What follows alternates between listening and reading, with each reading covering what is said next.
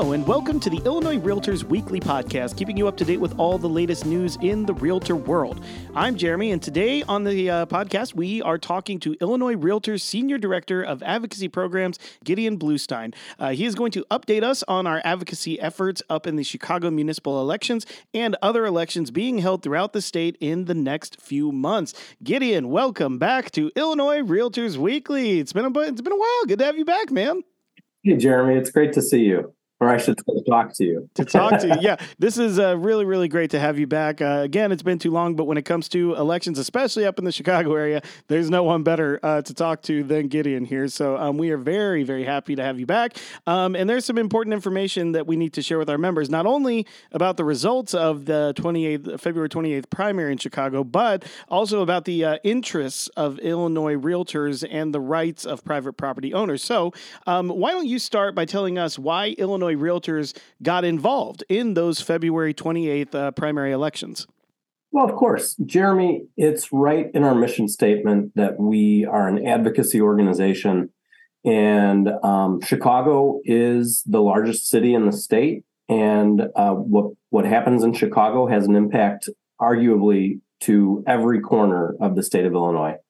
And so we're involved uh, in the municipal elections there because we are advocating for our members, for their consumers, and for um, property rights and home ownership rights. Yeah, absolutely. And one of the things that we love, of course, is when our realtor members uh, actually take that plunge and run for office uh, because it is, of course, a, a, huge undertaking. So, were there many realtors, uh, realtor members who actually did run for office? We did have uh, a couple, a uh, couple of uh, realtor candidates that uh, put their hat in the ring and decided to run. Um, that was another reason we're always looking for uh, strong realtor candidates that want to run for office and be advocates, not just for their clients, but for the industry as a whole. And um, the other thing I want to mention about why we were involved, or maybe why we were involved at the levels we were involved, is that the Chicago City Council uh, has is going to experience one of the largest turnovers that it will have ever experienced. There was a historic number of retirements, um, a historic number of uh, aldermen who chose to run for mayor uh, or got elected to other offices. And we needed to have uh, the real estate industry have a seat at the table um, and really put our uh, efforts out there to make sure that home ownership housing, uh, access to the American dream of homeownership was a top priority for um, for those candidates. You know, obviously, what you said is that we are an advocacy uh, organization. We do want to get involved, and there are, as, as you uh, put out there, right there, like you know, there's many reasons why we wanted to get involved in these in particular.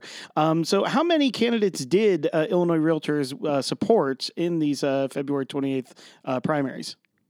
Well, the candidates that had races, um, so that means basically we can get in the weeds on runoffs and general elections. I'm more than happy to do that. But the short answer, I, I love the term long story long. Mm-hmm. Uh, we supported 26 candidates who had races on February 28th. Yeah. So, could you uh, walk us through just a little bit um, what that support looks like? Like, what did we do to support those candidates that we preferred in those races? Oh, absolutely. So there's um, there's really primarily two types of support that we can lend to candidates who are realtor champions. The first is Realtors Political Action Committee support, um, or RPAC, as many of our listeners are very well familiar with. That's our political action committee. So those are uh, dollars that go towards uh, a candidate's campaign, really for um, you know things that you would think of to run their campaign. Things like yard signs things like uh, uh, whatever the candidate needs to do to win their election.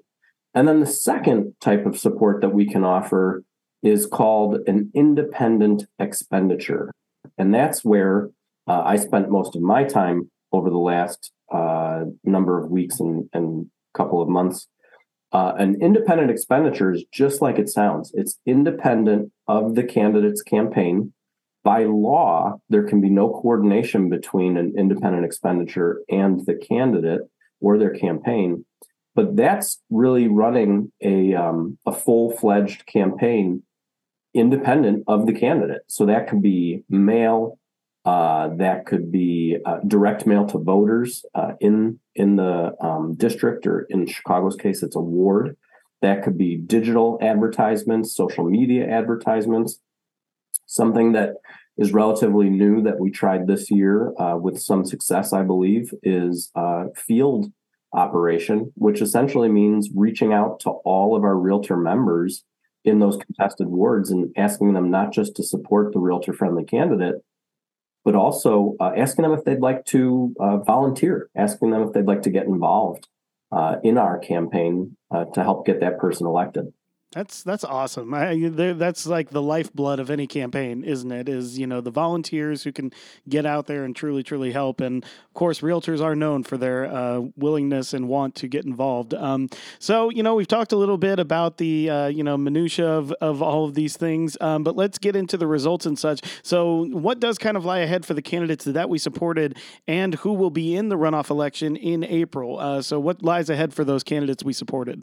Of course. So, um, first, I should take an opportunity to mention. So, I said we supported 26 candidates who had uh, opponents, and we had an 85% success rate. Woo. Yeah. So, very, very happy with those results.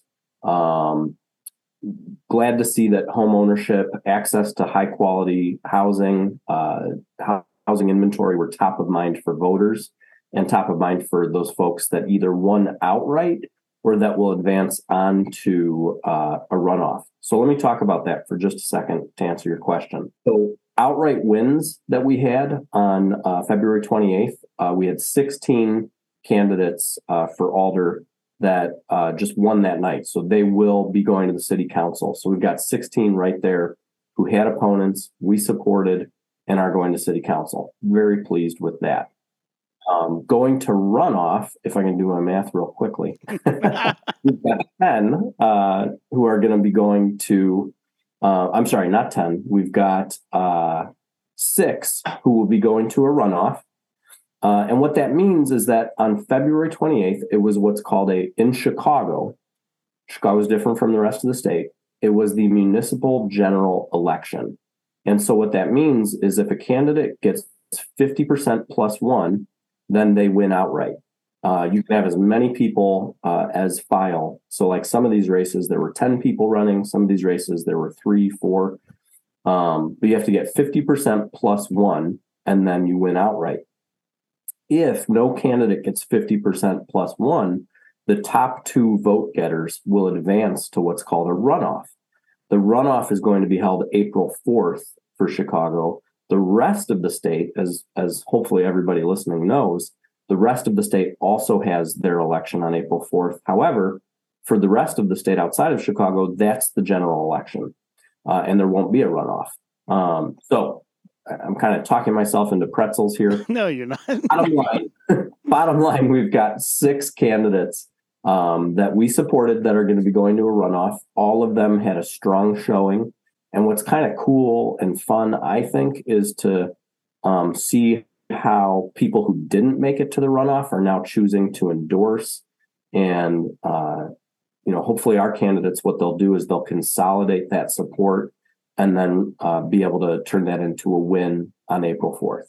So, Gideon, uh, we were talking a little bit about this process that we use to determine which candidates we want to support in these elections, and we use that in these Chicago uh, primaries and elections. Do you think that will eventually help us in other parts of the state? Like, do you know if that process can expand to other communities outside of Chicago?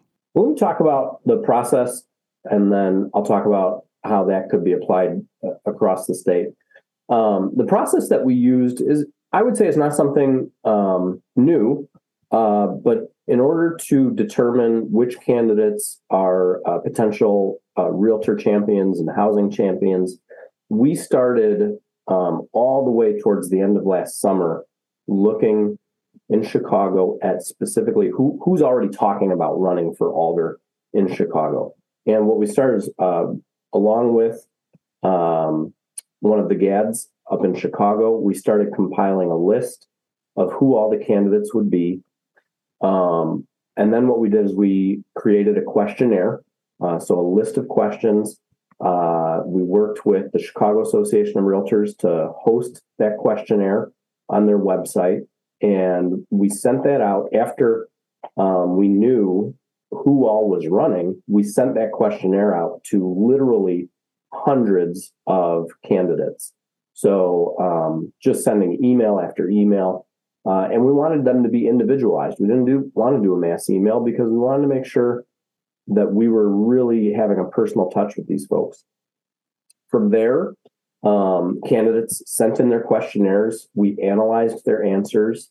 Uh, in many cases, uh, I would say most cases, we met with those candidates, uh, had, uh, and then took all of that information and came up with a decision not only on whether or not we should support that candidate, but then also uh, what level of support that candidate uh, requires. And just a little bit of uh, maybe an insider kind of tidbit that decision uh, in terms of uh, how much and how to support a candidate, there are many factors that go into it. Just one of those is um, what type of uh, competitiveness their race has. So, do they have uh, an opponent who's very anti uh, realtor? Do they have an opponent who's very anti real estate? I know it's hard to believe, but they are out there.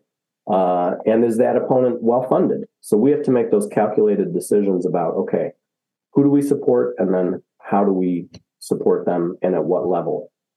Um, in terms of how that could reflect across the rest of the state, um, I think that this is a process that is effective, it is documented, it is structured, and I think it's something that could be used uh, across the rest of the state.